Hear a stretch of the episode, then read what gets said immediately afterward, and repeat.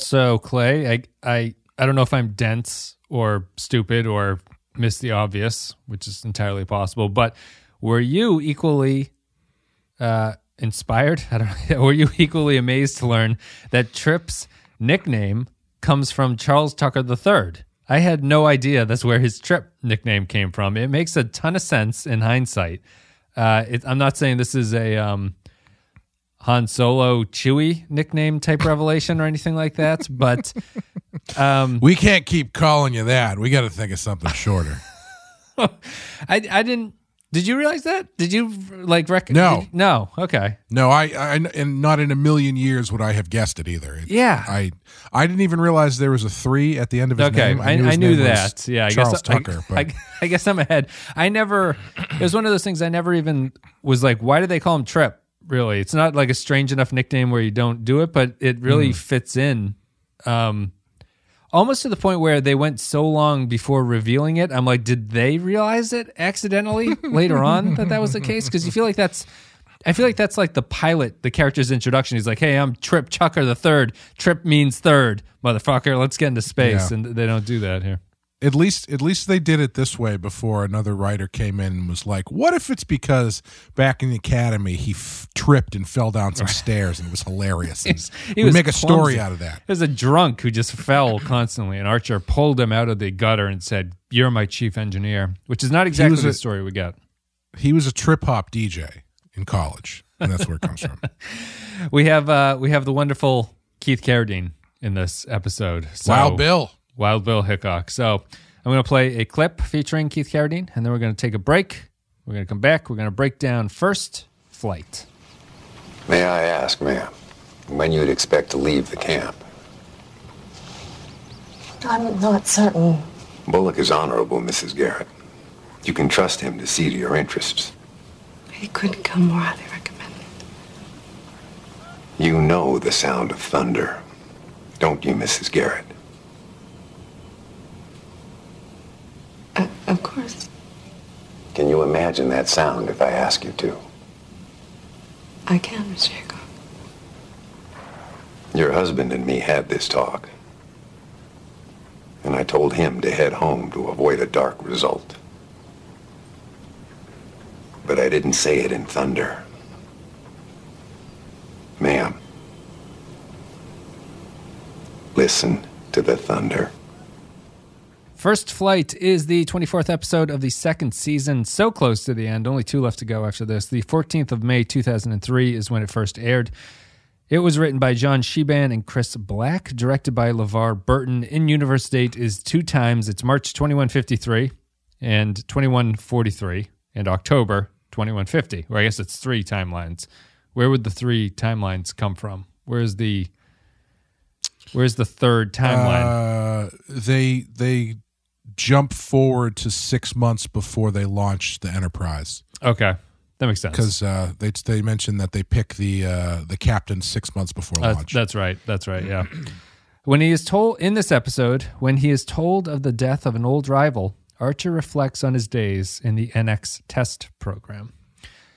Um, We should before we start, we should both acknowledge that we are in fact both wearing Superman shirts because we're so excited that the trailer for the Zack Snyder cut of Justice League finally came out. yeah, I, need my uh, the, I need to click the button for this YouTube video contains in per- in product uh, placement or whatever it is. The thing you have to, you have to say that you're doing some advertising, which you're not, unfortunately. But I am willing to do advertising for that beautiful movie.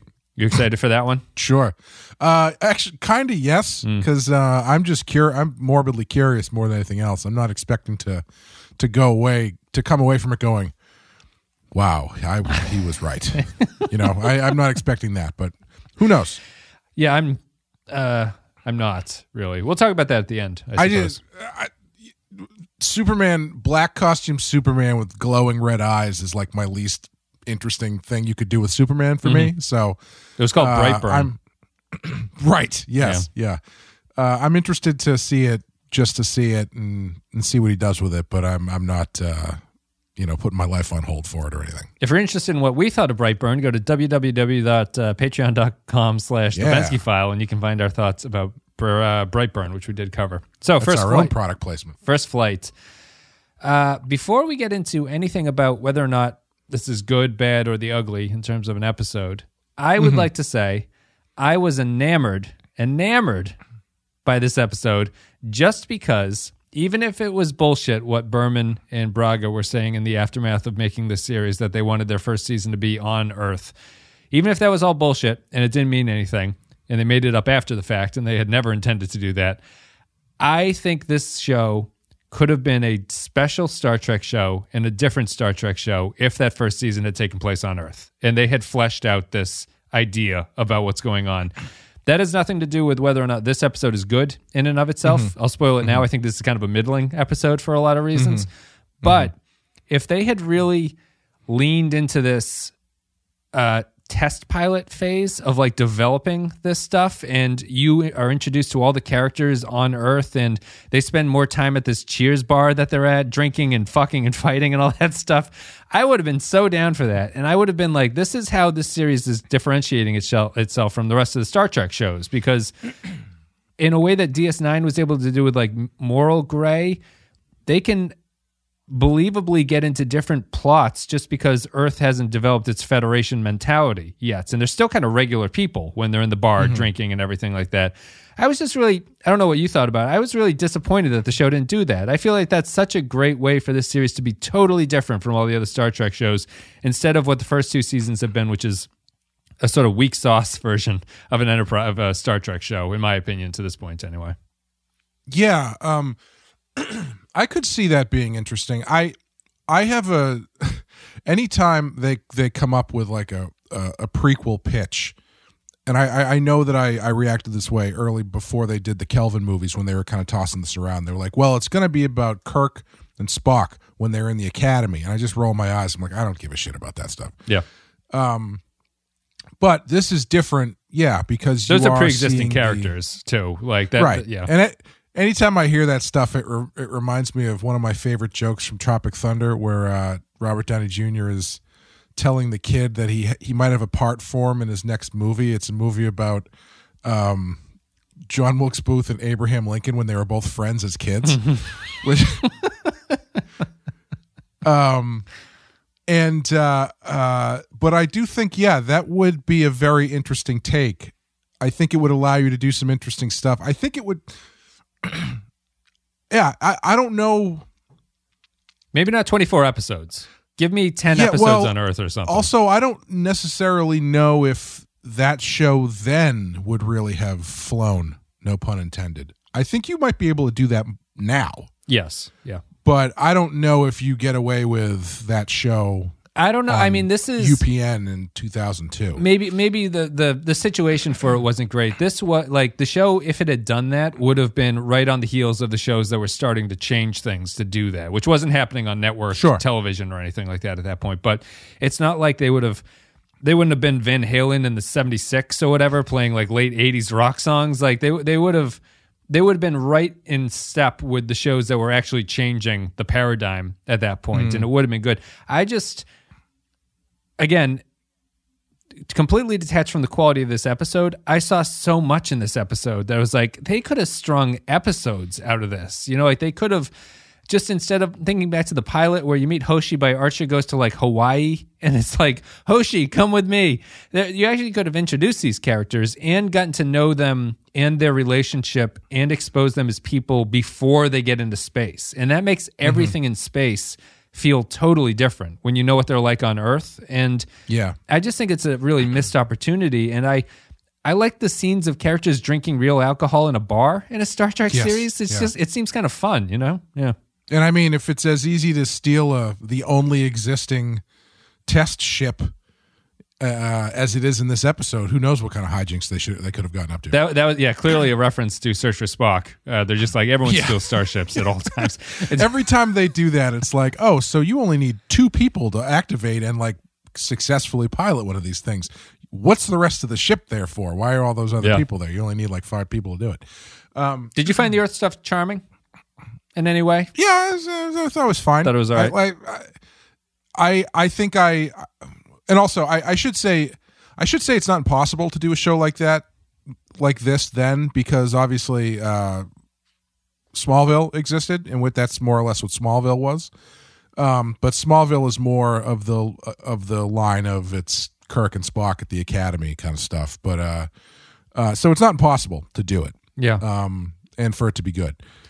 I just think with Um, everything that they've, you know, a lot of the stuff that they've been hinting at, which is like Archer's father built the engine, and Archer is uh, was not the first choice, really. Although we'll get into that, like Mm-hmm. Archer not being the the like uh, uh, Picard character of this. He's not the greatest flagship captain or whatever. He's just kind of a guy who's out there. Mm. I, I think really, really establishing all that stuff on Earth through storylines similar but better than the one that's in this episode would have gone a long way to making Archer's horrible decision making really feel like it meant something through the first couple seasons of this. Like to really see Yeah. that they are because the way that the show started, it's just like any other Star Trek show. They're just out on the ship flying to different planets and stuff, and so you don't really get a you get a sense of it, but you don't feel like this is totally dis, uh, different from everything that came before it. But I like seeing like Chump Archer in his sweats or whatever, and this is kind of funny. It's just like you know he's he's clearly not the head guy that they want and things like that. And I think it's a good way I- to segue in. Sorry, go ahead. Uh, if if uh, if you're asking me if I think a Star Trek series based on the idea of this episode with a different cast than the one that's used in this episode and series would be a better show, then my answer is yes. um, I thought this was probably in my top top couple least favorite Archer episodes because I didn't think Bakula was pulling it off that, at all. That, that, I, I, and do you want to start with that? I think, I think, Sure, I sure. think getting into the episode, I think this episode definitely highlights a weakness of Bakula. And I Mm-hmm. was like, Bakula should just be the chief engineer on this show. Like Trip has more charisma than Archer Yeah, does. yeah. And it's That would be honestly, that would be hilarious if they did a show like that where it's like we've got a big name star. He's in every other episode only for a couple minutes because he's the engineer. He's actually not the Yeah. captain. I wish Yeah. that that. Well, I mean, actually, that's kind of it's like Johnny Like, Depp is Discovery's new chief engineer. right. Yeah, yeah. I don't know if I don't know if we I would equate those two exactly, but it's not unlike I guess having uh, what's his name be the captain of Discovery when you start the show. But um, whatever, you know who he is. Uh, yeah, he's. I think he's terrible in this episode. Do you think Um, he's? Well, I, I think he's pretty bad. I don't think the script does him any favors as to what Archer is supposed to be doing fair. here. Yeah. Uh, but he he has a really hard time convincing me that he cares about what his father has done and that he honestly believes or earnestly believes that the fate of the Federation flies on this. And I, I would give Bakula a little bit of a break in that Keith Carradine, as we said, is also in this episode, who is a great actor, and he does not really impress me at all in this either because he Right. doesn't have much to do with it. So I, I, I don't know if I would s- call him a great actor so much because I, I watched this and I was like, yeah, that's what Keith Carradine does. Mm-hmm. Like he was doing his he was doing his thing as much. He was he was more restrained than Bakula was. Like he because Keith Carradine isn't really someone who yeah. goes over the top that often. But uh, he came off better looking than Bakula in this. I think. I think. Well, But he- even yeah, he's they play dull. kind of a similar. They they're they're kind of a similar actor in that they play a kind Sure, of yes. reserved Yes. everyman. But I feel that Carradine has a depth to his performances that Bakula doesn't a lot of the time. Like there's a Yeah, there's an with that. emptiness to Bakula that I think Carradine inhibits inhabits the characters a little bit more. But even Mm-hmm. here, and it goes into my big problem with this is that the way Archer talks about A.G. Robinson in this does not match up at all with how I feel that those two characters interact with each No. other. Like it, I just don't No. get the sense that they're friends through this. They seem like just casual coworkers who occasionally got along and occasionally didn't get along, but they're not someone who, when when told of the death that he fell off of a billy goat while trying to get to the top of Mount McKinley, Archer's devastated by it. I never got that sense through the entire story that they were telling. No, I was a little bit confused actually as to whether or not they were friends before the events of the story because Mm-hmm. it seemed like it was one of those things where he was a rival. We didn't like each other, but then we punched each other and now we're friends. Yeah, he had And the then he was Bulbasaur, became- right? Dude, Charmander. Yeah, they- Yeah.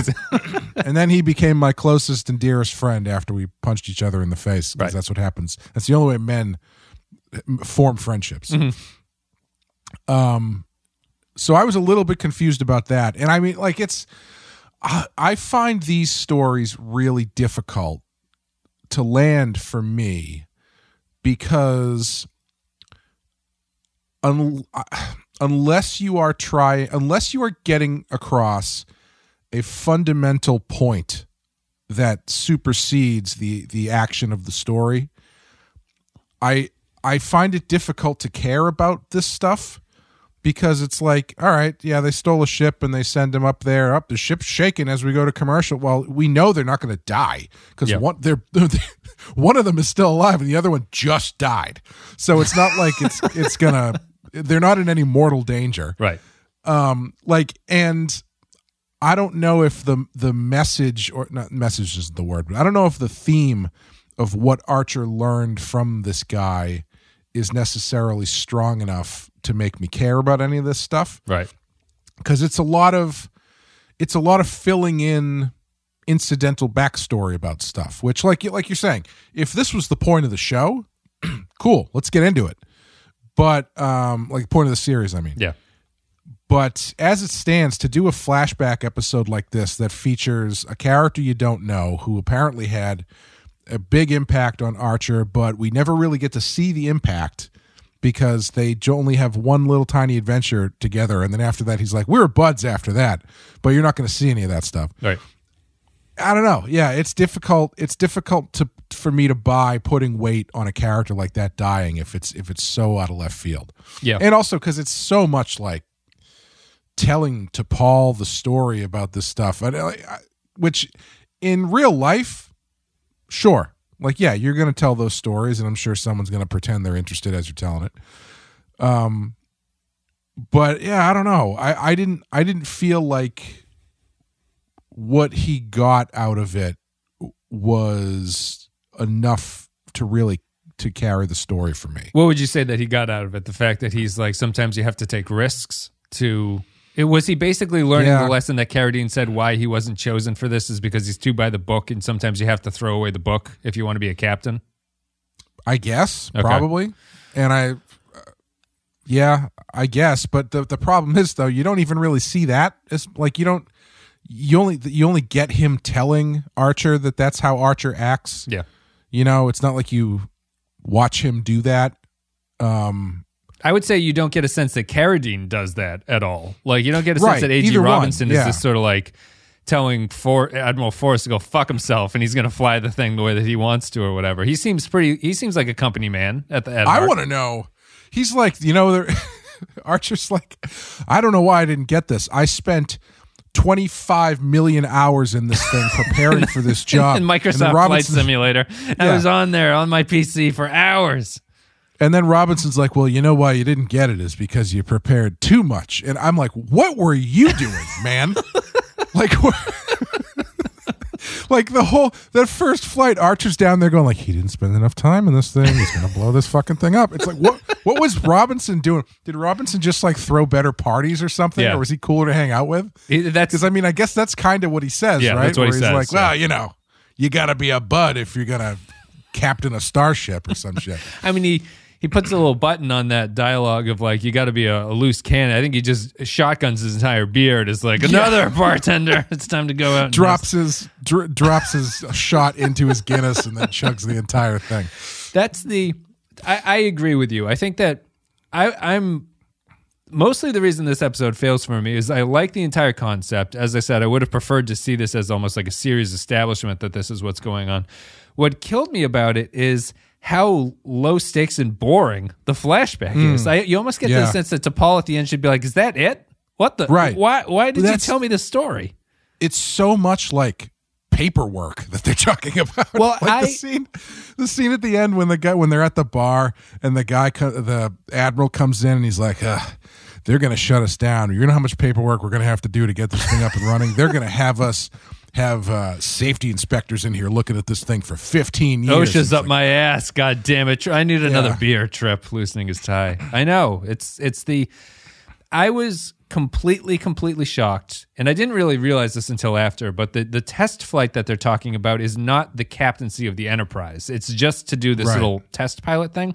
So I was a little bit confused for the first half, thinking, "Oh, he got A.G. Robinson is the first captain of the Enterprise, and this is a story about that." And it's not. I think that would have made things better if that was the case. And maybe the implication is he Oh, would have gone on to Yeah. be A.G. Robinson, the captain, and would have been the thing. However, when we get to the end, I was totally shocked that Keith Carradine never sacrificed himself to boost Archer in some way. Right. Like Yeah. that was really I was expecting it to, for him to like fall on the sword and be like John uh John Archer didn't want to go out there. I made him go out. You can punish me, but John Archer's a good man. And they're like, "All right, Archer, you're the captain now." And he and Yeah, he, he they- doesn't deserve it or whatever. they never like esta- they they established that he died in like a mountain climbing accident i guess next to james bond's parents or something um but they never they never established like what it seems like he washed out or something Yeah, after he just disappears. He never gets into they- space.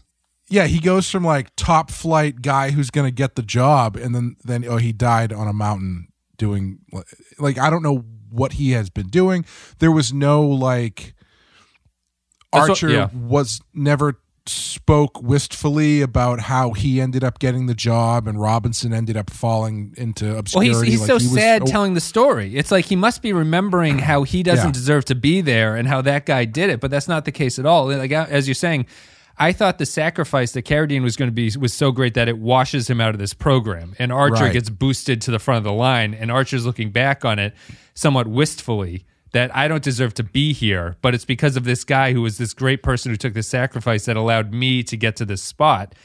Hmm. But that never happens in the story. No. It's, it's crazy that it never happens. Yeah. no it just it seems like after the events of this story they just kind of both have their careers Yeah, they, the way that they just go go. back go back to work. Yeah, it, like it's I very. Robinson decides Starfleet isn't for him, and he opens a soap store in Vermont or something. Yeah. I don't know. yeah, I, I do want to. I do think someone should have corrected um, Archer's metaphor about Buzz Aldrin, though, because like you're saying, yeah, if this was for the captaincy of the Enterprise, sure, but the more accurate comparison should be this is like the guy who pilots Apollo two. right.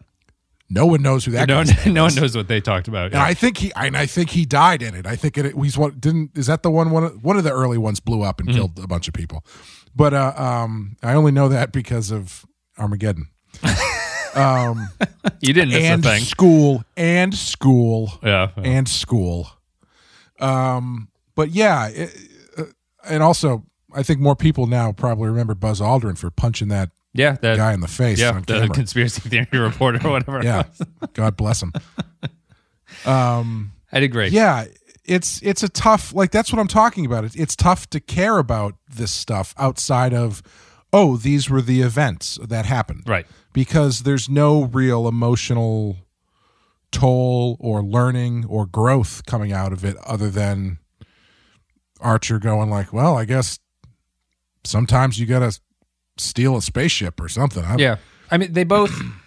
The story seems to think that both of them realizing that the other one is kind of right about what their fatal flaw is is good. Like that Archer is too by the book, and that Carradine is too. Uh, he doesn't like pull back when he needs to. Really, like he pushes the thing until it blows up. When Archer's like, "You should have just dropped back," and he cost us a spaceship and all that stuff.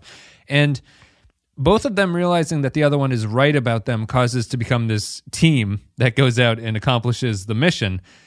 But that's just that's really not that's not enough. I just i come back to the point i'm mm-hmm. like i never thought that john archer was talking about someone he thought was actually a friend in this. And even further into that i think one of the weirder things the episode is does is that i guess Tron- Connor Trinneer needed to be in this episode. So they're like this is how trip met archer which along with his nickname thing just surprised me because i thought that they were better friends than that Right. really like i thought their friendship went way back Well, I mean, technically, I guess if you, like you said, since there's two time jumps, technically they've at this point, including the show. Oh, it's been seven years, right? So it's, it's seven years since the future, because there's a seven year gap between the the present and the past in this. the present and the When okay, Trip meets yes. Archer, yeah, yeah, Yeah, yeah, yeah, yeah. So they've known each other for seven, Seven years, years. but but even still, it's like I don't know. I mean, it does seem like they are much better friends. Than I was I was surprised that he met him in these circumstances. That he wasn't. Yeah. It wasn't like Archer got him the job there because he likes him so much. It's like, Right. hey, w- let's introduce ourselves. and they weren't like buddies at the academy, or right something like yeah that. yeah it's i I really feel that that was a. I, I just I, I think that was the major flaw of this one. It's really what knocks this episode down quite a bit for me. Uh, a lot of the patron comments as we get to it were like people were really bored by this one. I was thoroughly distracted by how much I liked the setting, and I think that's going to impact my scoring for it. But uh, would you, You say you were can't score based on hypothetical shows that don't exist. That's not fair. I, I'm, I'm Even not, though I think I've probably done that. I'm not going to go great guns. Were, were you, would you say you were bored by this episode, or did you think there was Uh, something there? yeah, I was I was fairly bored by it. Okay. I don't disagree with what you're saying though. I think as the concept of a show, I think there is a lot there. Um I think that would be an inter- interesting take on Star Trek that honestly, I mean, shit. They're throwing everything at the wall now over at CBS. Do, do six episodes of this thing and see if anybody likes it. It Right. might end up That's that's honestly that's what I'm waiting for in these new streaming wars where all these franchises are just like bloating out as fast as you can as fast as you can watch things is that someone's going to sneak in with like a C lit like a, a C tier thing that they're not real that the powers that be are not really concerned with and just knock out something that ends up being awesome. Mm-hmm. like um I'm a, like I I don't know if if WandaVision's quite hitting the mark, but it's like kind of like that where it's like, well, Falcon and Winter Soldier, that's your MCU flagship show, but WandaVision over here is doing something kind of cool that nobody's really paying attention to. Yeah. Uh, but they led with that, so now everybody's paying attention. Yeah, that's funny. I would have flipped it actually. I would think, yeah, because I, I feel like WandaVision has been more hyped than the Winter Soldier one. If the Winter Soldier blew up for some reason was incredible, uh, I would agree with you. I mean, a good Yeah, yeah. The Star Trek version is DS9, which was the uh, forgotten yeah. Mm-hmm. stepchild because Voyager was on, and people were like, DS9 sucks because it's on a space station. So the uh, executives I didn't also- pay attention to it. I would argue that um, Lower Decks has the potential Yeah. to do that Yeah, because, as we've both said, it it's the best show of the new shows, and I think it's probably getting the least amount of press. yeah, yeah, yeah. I could, I could, I could see that. Would you? One thing I liked about this one is that um, I do like going into the past and seeing the Vulcans in their interfering ways, and uh, I liked the sort of and a lot. I know it's because they can't afford a huge set, but I like the crumminess of sets in this. Like the sets look pretty shitty in this episode. It's it's like that the, uh, Starfleet is being launched by a couple of guys with like gym lockers and you know a trash bag, and it's all very corny and silly but I, I find that really endearing in a lot of ways. And mm-hmm. I'm, I'm probably reading more into it than that's there, but I'm drawing on previous episodes and what previous episodes have said. I like the chewing out scene. I wish there was more Vulcan and human hostility in this. I know I'm just kind of rewriting the episode, but I did like the Forrest chewing them out sequence. I thought that was going to be the moment where Carradine stepped forward and took the bullet for everyone. It didn't happen, but I, I did like right. the idea of what was going on there. And I, I, I like seeing the small increments of improvement with them. Um, like they get up to warp 2.5 or something in this. I, I just I, I I like those founding moments of the the um, the series, and I wish that the sh- the series had focused more on them. And I think that the way that the Enterprise cast is assembled uh, and has not been really serviced well by the scripts. I would have loved to have seen the Enterprise cast in that stupid bar for five episodes. It, I just Yeah. feel that that would ex- you wouldn't have problems with um, Mayweather after that. There's no way that you can write Mayweather in those scenes and have then have no idea what to do with him in these Star Trek outside in space episodes. right. You know what I mean? Right. Yeah, because you're kind of forced to give him a character at Right. that point. Yeah. Unless he's just the guy who hangs by the jukebox for six episodes. Or Another beer, Captain, and just walks off and comes back with it. Yeah. Yeah. He flies the Mayweather, ship. put on something we can dance to. Trip, I think that's kind of racist of to say. You can play the bass, Mayweather. Every black guy can play the bass. Uh, it's just a trap kit or whatever. Trip, you're looking at a court martial, I think, pal. The other the the the silliness of the flashbacks, I think, comes down to there's a uh, there's a fight scene in this, as you were making fun of. Mm-hmm. Uh, the fight scene is obvious, so obviously stretched out that the bartender does not object to the fight for what feels like 17 minutes until eventually she's like, "You guys need Dude, to stop." that was I actively started laughing out loud when she interjects because she's like, this is not going to help you get to warp five. I'm like, I think. I think that dialogue was written for the admiral, and they just forgot to change the names or something. Because, like, why does she, where does that come from? Yeah, what does she like? care? Does she have any idea what they're fighting over or anything? like, she probably doesn't give a shit about any of these guys. She's just trying to, she's just trying to lie to Trip about the baby name thing, so we'll stop talking to her. this is not going to get us to warp five. I agree. It was I just, wish they had like jumped forward six months and she had she was like a lieutenant now or right. something. Yeah, exactly. She's the one giving the orders. It was just that it's like She was the admiral the whole time, and this was all a test. I think the big the big problem besides the thing that we've talked about this episode is like the overarching thing is that this to me feels fairly um descriptive of what I would consider to be an enterprise writing problem in general, which is that they mm-hmm. they seem to to not have a fifth gear that their mm-hmm. scripts can go to. They they just kind of amp it up and it's not really a lot and then there's no real climax to the story and it just kind of ramps down at that point. Mm. I feel that has been a problem in a lot of enterprise episodes getting to this point. This one is no different from it. I don't know where that comes from uh, because these are not new people who are um, unaware of how the Star Trek writing process goes. It's just they never they never hit you with something where you go, that was it. That's the moment of the episode. That's Yeah. the in all those other Star Trek episodes where something happens in the last ten minutes and you go, oh, this saved the episode. That that moment just saved the episode because now this is all meaning something. This one doesn't have that. It's really too bad. Yeah, I um I the problem I feel like Enterprise runs into is is if I was in, you know, if I was the the, executive producer in the writers room or whatever, the question I would ask when presented with all of these scripts is why are we telling this story? And I think they don't answer that very often. And when they do, I think it's great. Like I think Dear Doctor, it's clear what that's why they're telling that story. Um Cogenitor. co- You- you thought cogenitor, I think it's clear why they're telling that story. Um, but I think what is missing is the why are we telling this story from a lot of things. Like the Borg one, eh, it's fine, sure. But like why are you telling the story? Why are you choosing to tell a story about the Borg? Yep. And in this one, it's like, yeah, sure. Why are you telling the story? I feel like they, I feel like they have an answer for this one, but the answer doesn't feel very satisfying. What, what, what, what do you think well- the answer is?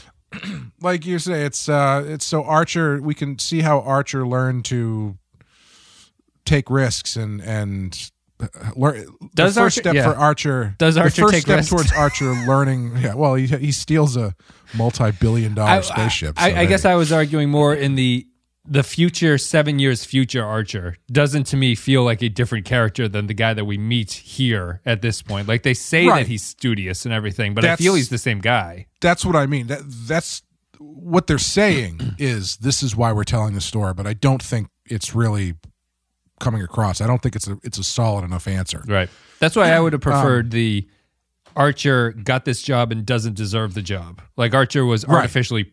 Pushed into this. I think that's much more compelling and a better, a way better enterprise story than Archer learned a lesson seven and years ago. especially especially with the the framing device they're using which is him and T'Pol going off and discovering this nebula thing. You know you he, you get that moment where he he's like ah you should really come and look at this. Uh, this is what robinson never got to see blah blah blah blah. Yeah uh, fine but it's not really linked to anything that really makes you kind of go ugh like it doesn't really he should get feel guilty. chest at all. He should feel guilty Right, that he's out there. Yeah, yeah. or if he doesn't feel guilt if he doesn't feel specifically guilty there should be some something more in that story he's telling that that Sadness that AG, ne- these two things. sadness that AG Yeah. never got to do this, and he deserved to be out here looking at this fireworks display in space, basically. yeah, yeah, yeah i mean like kevin bacon doesn't feel get bad for gary sinise in apollo 13 Right. No. it's, a, it's an apt metaphor. Um, all right, that's enough for this one. I guess we'll take a break. We will play a clip from the episode. We'll play a clip from Keith Carradine, if if you've caught my what I'm doing here, and then we'll come back and we will give our uh, final thoughts, read some patron thoughts, and then we'll wrap it up. I was supposed to leave for Cheyenne two damn hours ago. What kept you, Charlie? You don't fucking sleep. I don't know what in the fuck is happening to you, Bill. So you stayed in camp to tuck me in? If you don't want to prospect, I can put you in charge of that mail route I'm getting. I'm doing what I want to do. Bullshit. Some goddamn time. Man's due to stop arguing with himself. Feeling he's twice the goddamn fool he knows he is. Because he can't be something he tries to be every goddamn day without once getting to dinner time and not fucking it up. I don't want to fight it no more. Understand me, Charlie? And I don't want you pissing in my ear about it. Can you let me go to hell the way I want to?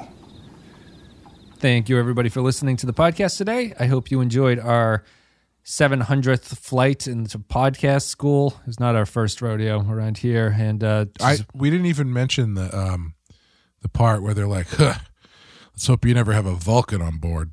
and like hard cut hard cut to T'Pol. yeah, wincing in the background. I feel the um, I feel that's kind of similar to what Trip's role was here. It's it's sort of like uh, well, we're in the past. Let's just connect it somehow to the future and make everything seem like it all ties together at some point. Uh, yeah, and not just the Vulcan thing, which yeah, it's it's one of those things that doesn't work because if, if that line is mo- uh, supposed to have stuck with Archer over the seven years, when Broken Bow comes along, he's not remembering that. You know, it never lined up that way, but whatever. Yeah. If you guys want to support the show, which is very kind and very much appreciated, you can go to patreon.com slash the Pensky File. Patreon.com slash the Pensky File. It's the best way to support us. A couple dollars a month, you get extra stuff. We get extra movies, we get extra podcasts. We have all the behind the scenes stuff. We got the polls, we got the commentary videos. This month we're talking about Invasion of the What Body would a Snatchers. check or a poll be doing in our Patreon podcast? What would a check or a poll be doing here? Uh, we have the Patreon. We have some. We have uh, unlimited uh, prisoner discussions going on in the Patreon. If people want that, um, we're doing Invasion of the Body Snatchers and Goldeneye this month. Those are two movies, so you can look forward to that. And as always, our Captain Tier Sporters get a special thank you. Special thank you. Special hugs and kisses go to Ben Douglas, Tark Latif, Joint Mango, Kyle Barrett, Mike Burnett, Michael Pond, Matthew Ross, Andrew Chirlog, Colonel Doomsday, Nathan Elliott, Samuel Custer, Matt Cutler, Nick Sergi, Grim Santo, Sean, Christian Pouch, Bradley Killens, Dwayne Hackett, Eddie Ramoska, Kevin Reyes, Jordan Cooper, Vault 13 Hero, Rune Vendler, HH28, Stefan Min, Dex Zajac, Paul Roscoe, Jacob123, Point G, Nick the Rat, Mike Harris, Garoppolo, John Zorn, Eric Santuan, Kevin Lowry, Captain Brazing, Jake Gamer Patrick Seba, Corey Martin, William Scheisler, Soil and Blue, Zane Majors, Dave Davies, Retail, Olivier Pardue, Worf's Tiny Brown Dicks, Tom Hickey, and Jose Hunters. It's too long of a name and I can't see it. It's Jose Hunters is the first one. I'll come up and fix that. Thank you very much, all new patrons and old. And as always, we go to patron thoughts now. If you're a patron, you leave your upcoming you can leave your thoughts about upcoming episodes and we read them and react to them. There's only six for first flight. Matt Ross says, Although the plot of how Starfleet got from here to there with the competition of the captains and trying to get to Warp 2 was interesting in the right stuff light way, it's portrayed rather blandly here. I've never seen the right stuff, so I can't comment on how this is supposed to basically be the right stuff. Have you seen the right stuff? I have not. It's uh it was one of those two videotape movies at the store, so I was like, I don't have time for this. Ain't nobody got time for this. I just the only I I got I watched Goodfellas and that was about it. It Yeah. was the only one I could give the time to for the two the two videotape one. Whole- I should I should watch it. The whole It's- series I- is supposed to be inspired by it, and this is kind of an obvious uh, riff on it, but it's portrayed rather blandly here. That bar felt like a totally generic and boring TGI Fridays. I would, I would agree, but that the there's a. Well, I'll finish this comment. The B plot of the Nebula would have been totally dropped, and they should have just focused on the A story. We confirmed that the Vulcans are jerks. Keith Carradine adds some nice baritone, and I think he would be a better and more interesting captain. Warp 2.2 out of five. I would agree with that. Um, The I Carradine's a better captain. Keith captain. Carradine would be a better John Archer, I think. Yeah. Than back. I would agree. Yeah. I would. I would also agree with that. Um, Oh, he was so bad in this episode.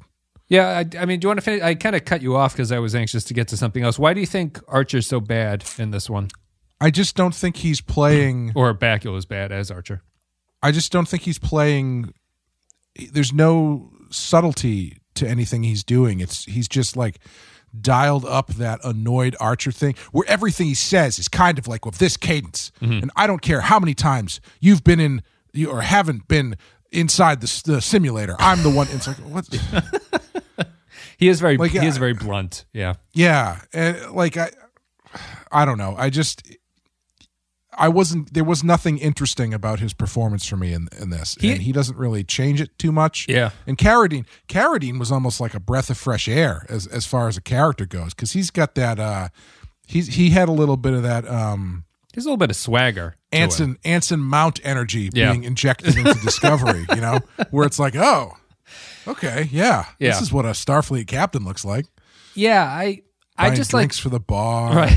pun- Just punching in the cheers and everybody punching people, making love to the bartender after she kicks him out. I, I just think that he has a.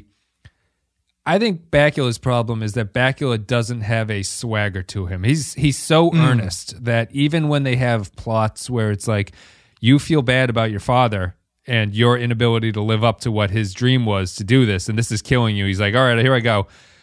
My father my father built the engine. I need to get out there and do it. They're like cut. Killed it scott. You, you nailed it. It's well, just it's it doesn't like have anything. even in this episode when they do that stuff, they have other people do it. yeah tell him. Yeah. So so they're ha- sitting around, and it's Trip who goes. I think it's Trip. It's it like, is trip yeah because i remember it yeah Yeah, John, your dad built your dad built this thing. You can't just let him do that. And and Bakula just kind of sits there and stews about it. And It really it's also funny because they just met, and that, that, that's Right, that's yeah. so Trip is telling this character what's going on, and he just met him. It's it's it's really clunky and really awful. And I would I would definitely have preferred Carradine to be the captain of the uh, the Enterprise at that point. Um, was there something else? Oh, bar.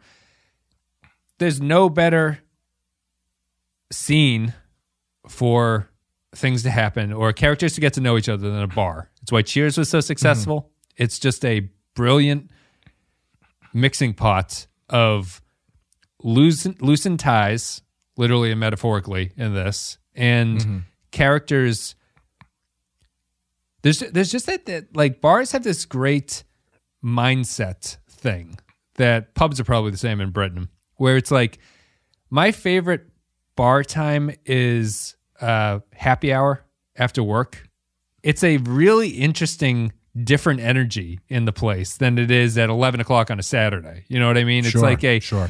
And I my favorite. I think that just means you're getting old. it, it does, but my favorite bar energy is melancholy bar energy. I think that Yeah, that's, there's something really fantastic about melancholy bar energy where people aren't outright sad, but there's a little bit of like an Ernest Hemingway outlook on the world or something.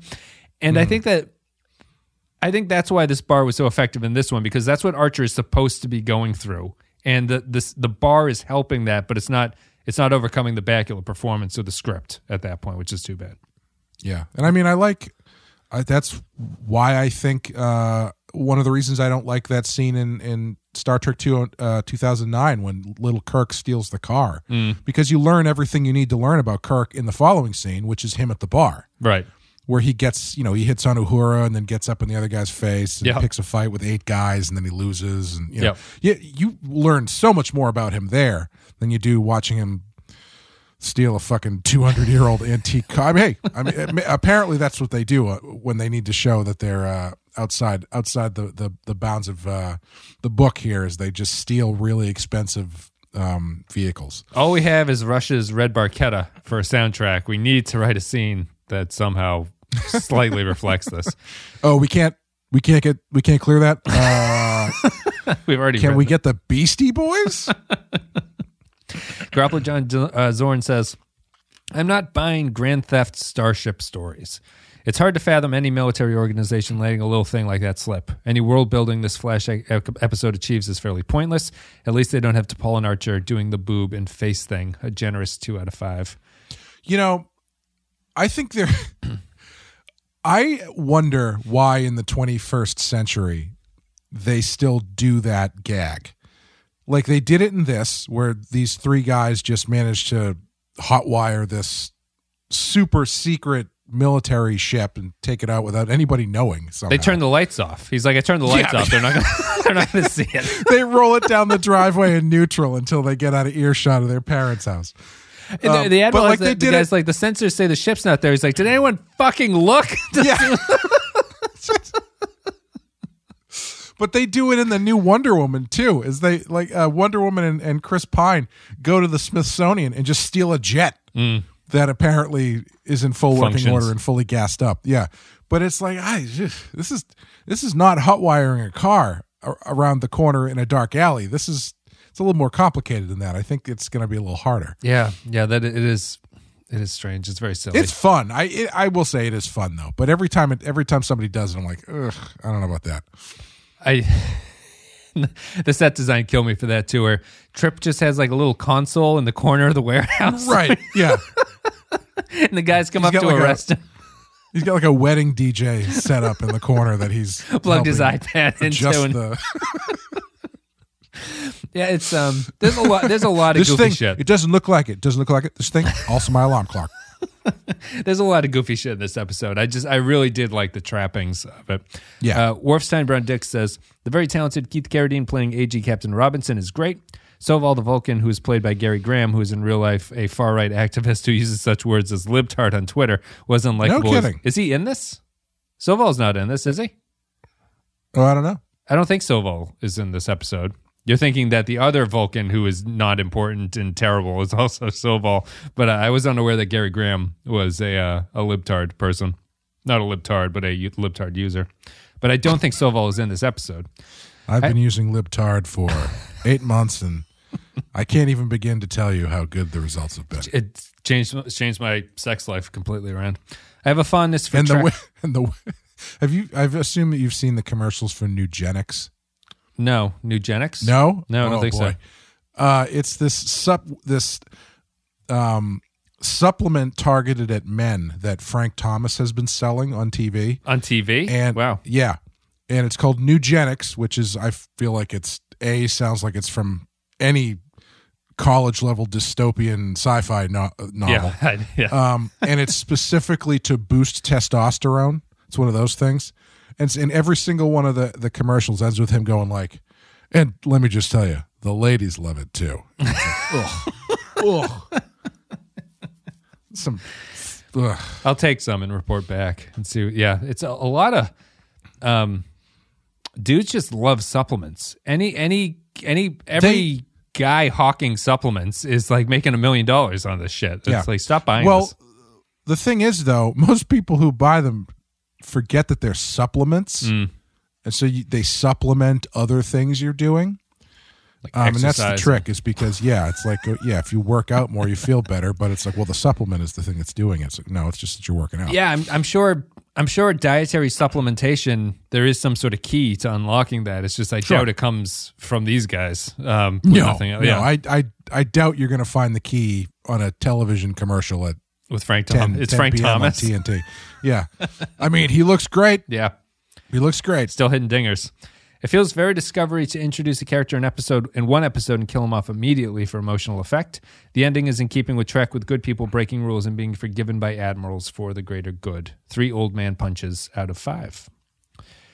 Do you find this admiral's actions any more better or worse than uh, Admiral Vance from uh, Discovery?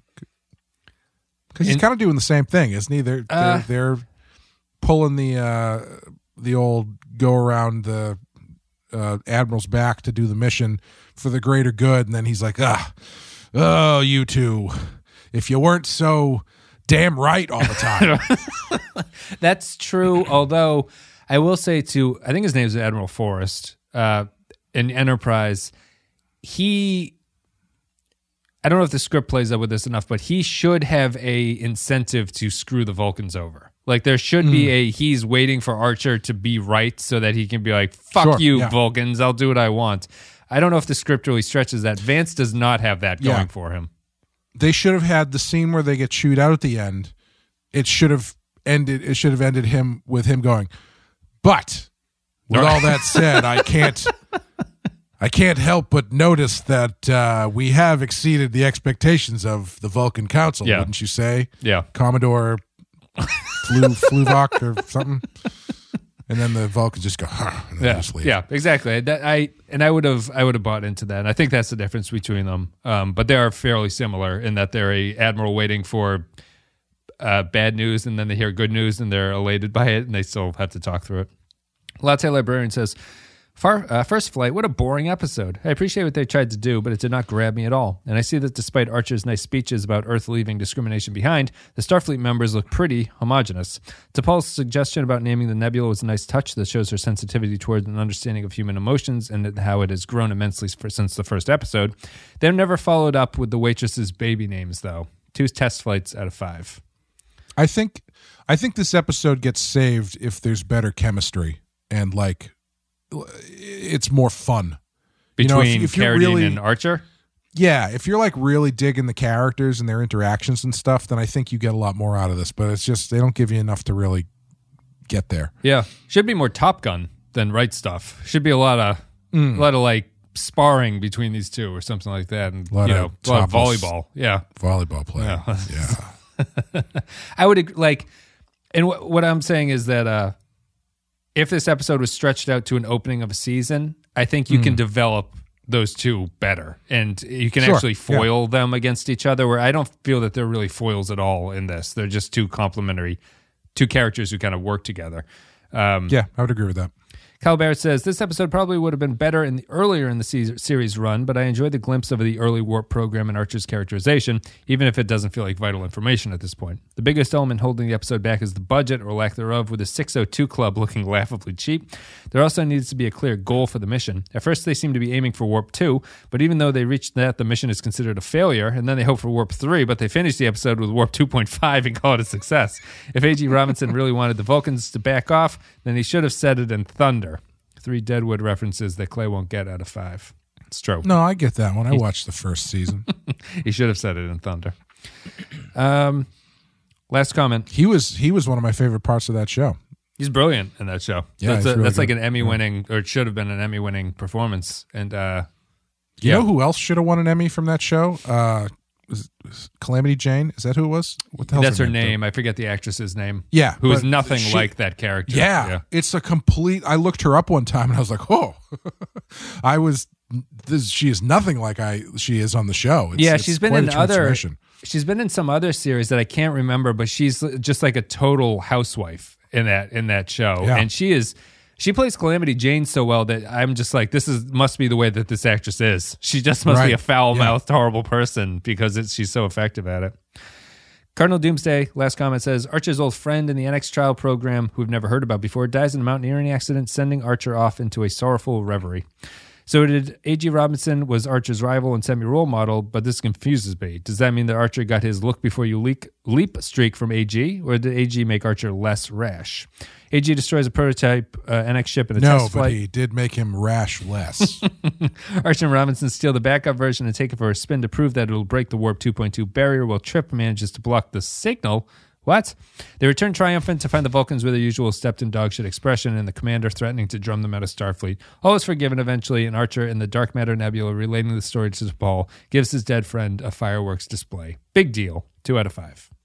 I I still am not totally sure what happened at the end because I because you've got Trip going, your field's breaking up, and you know they're like, yep.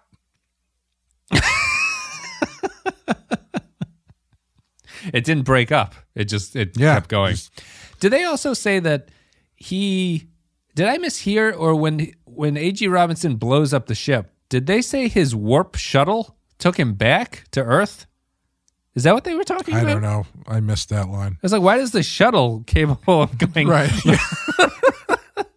Yeah. Well, they didn't have the, those- didn't have the Chiron like 27 years later, and then AG Robinson arrives back at the. Uh, I just I assumed the Vulcans just blipped out there Right. to grab him. 'cause- Yeah, that would- that but would I mean, sense. maybe he maybe he had one of those Borg ships from the last episode Yeah, that can yeah. get up to like warp eight or whatever. he went up to the Arctic in a deleted scene and pulled out some Borg tech and became super fast. Thank you, Li- patrons. lightly lightly dusted the snow off of the Borg tech that had been there for hundred years. Thank you, patrons, for your thoughts about this one, First Flight. Um, I thought I had something else to say, but I guess I don't. Clay, what are you going to give this one on our scale of one to five? Uh, I think I'm gonna give it a two. Oh, wow. Okay. Yeah, I'm going to give it a three, I think. I think it's pretty middling. Um, what's the reason for the two? Just too boring? Too too bad? yeah. I, I, like I again, like I said, it's like why are we telling this story? I don't I don't really know if it answers that question to to Yeah. well enough. And it like it's not terrible. Hmm. It's it's fine. It's just I don't know. I I think it's uh I think they don't do enough with the stuff that they they had. That's the that seems to be the the the the curse of this show is having so many things that they could do and then doing none of them. Yeah, you it's like you're distracted by the choice almost, and you just kind of Yeah. like swing and miss at everything. I Yeah. I do remember what I was going to say. Um, when at the very end of this, after the uh, Archer finishes telling the story to, to to T'Pol, and they rendezvous with the Enterprise, and there's a shot of the shuttle approaching the Enterprise, and the Enterprise is kind of above them as the shuttle is flying up to it. Um, I was just thinking the the context of the episode and the flashback story gave me just for a moment that shot carried the impact of seeing the enterprise in the motion picture thing it was this like mm-hmm. seeing the enterprise after what could have been potentially a better story about how archer got this thing kind of elevates that ship into something else it becomes much more important than just like the place where the, all these episodes take place like Right. right. I, I think that the show sometimes doesn't stress how important the NX-01 is. You know, it's the first ship doing all this stuff. And so after T'Pol and Archer have been away from it for a little while, to have Archer come back to it and see it again and have like an emotional connection to it. I don't think they do that, but I like I'm in my head canon that's what's going on in this episode. I just think Yeah. that's kind of a nice moment and that's if anything that's what the flashback achieved for me. So it's a 3 for me. Yeah, yeah. I mean, that's that's great. Like if they if they leaned they done that, that. more, yeah, Yeah, know. yeah, yeah. it sounds like a great show. I I hope to watch it someday. Uh, we're done. Thank you very much, guys, for listening. Thank you for leaving your comments. We have more Enterprise coming. We got two Enterprise episodes left. It's Bounty and then The Expanse as the season finale. So those will be done in a couple weeks. We're weeks. finally getting to the expanse, everybody. Mhm. I It's- it's- assume this is what you all are talking about when you say, "Can't wait till you guys cover the expanse." Are you guys going to cover? Yes, we are. We are. It's In a coming in couple two weeks. weeks. Two weeks. Uh, so that'll be out on Thursday. We're still doing one Star Trek a week on Thursdays for the near future. Uh, Clay, do you have anything you want to say? Uh, no badass coming up this week. Um, we're going to be off for a little bit with that one. Um, then Rotten Horror Picture Show next week. We'll be doing Scream, which is a fun one, and uh, we also this month we are in February, right? Yes, we'll have uh, our coverage of Friday the Thirteenth Part Two on the Patreon, the second That's right. installment of our coverage Patreon coverage of the Friday the Thirteenth franchise. Yeah, I forgot to mention that. So the Friday the Thirteenth said the additional thing. So now you get three things basically on the Patreon each month, which is well worth the five or ten dollars or whatever you want to uh, do to it. Um, so thank you again, patrons, for supporting the show. If you don't support the show, consider it. You get a whole And if bunch you of could, stuff. if you could, Wes, if you could tell that to my family to convince them that I have a job, that would be excellent. my um yeah it, it, there's not this, it's kind of a keith carradine story here but my in-laws were visiting the other day and i had to record uh during one of the times they were here. And um Amy just told me later that when when I was gone, not that they were questioning that what I was doing, but Amy just brought up the fact that this act, like doing this, actually pays a few of our bills for it, and it it completely changed their mind about you know like Right, they think I'm up here just kind of like jerking off or something as far as they're as far as they know, but Which, uh, honestly, most of the time, yeah. there's a reason don't. the I don't camera. have podcasts. There's a reason the camera's right here? every here. night. Yeah, I have podcasts every night, despite what I might tell some people. It does. It does change things, though. So, our, thank you again to our patrons, uh, very seriously, but it is uh, super helpful. So, you get Friday the Thirteenth, James Bond, Invasion of the Body Snatchers this month. There's like a hundred podcasts on the thing. Sign up if you want. It's a great way to support the show. Is there anything else that I'm forgetting to say? Patreon.com/slash the Pensky File. That's it. Um, no, I guess we're done. Next one's Bounty, which is uh, a Far episode. Oh boy. so get Oh boy. Brandon. Brandon. Brandon. What's this Get shit? the plastic- What's this shit about get the seven years the plastic Get the plastic sheets out. guys? Hold my call. uh, Rick Berman's in laws don't have the wrong idea about what he's doing out at his computer. Thank you very much, guys, for listening. We'll see you next time.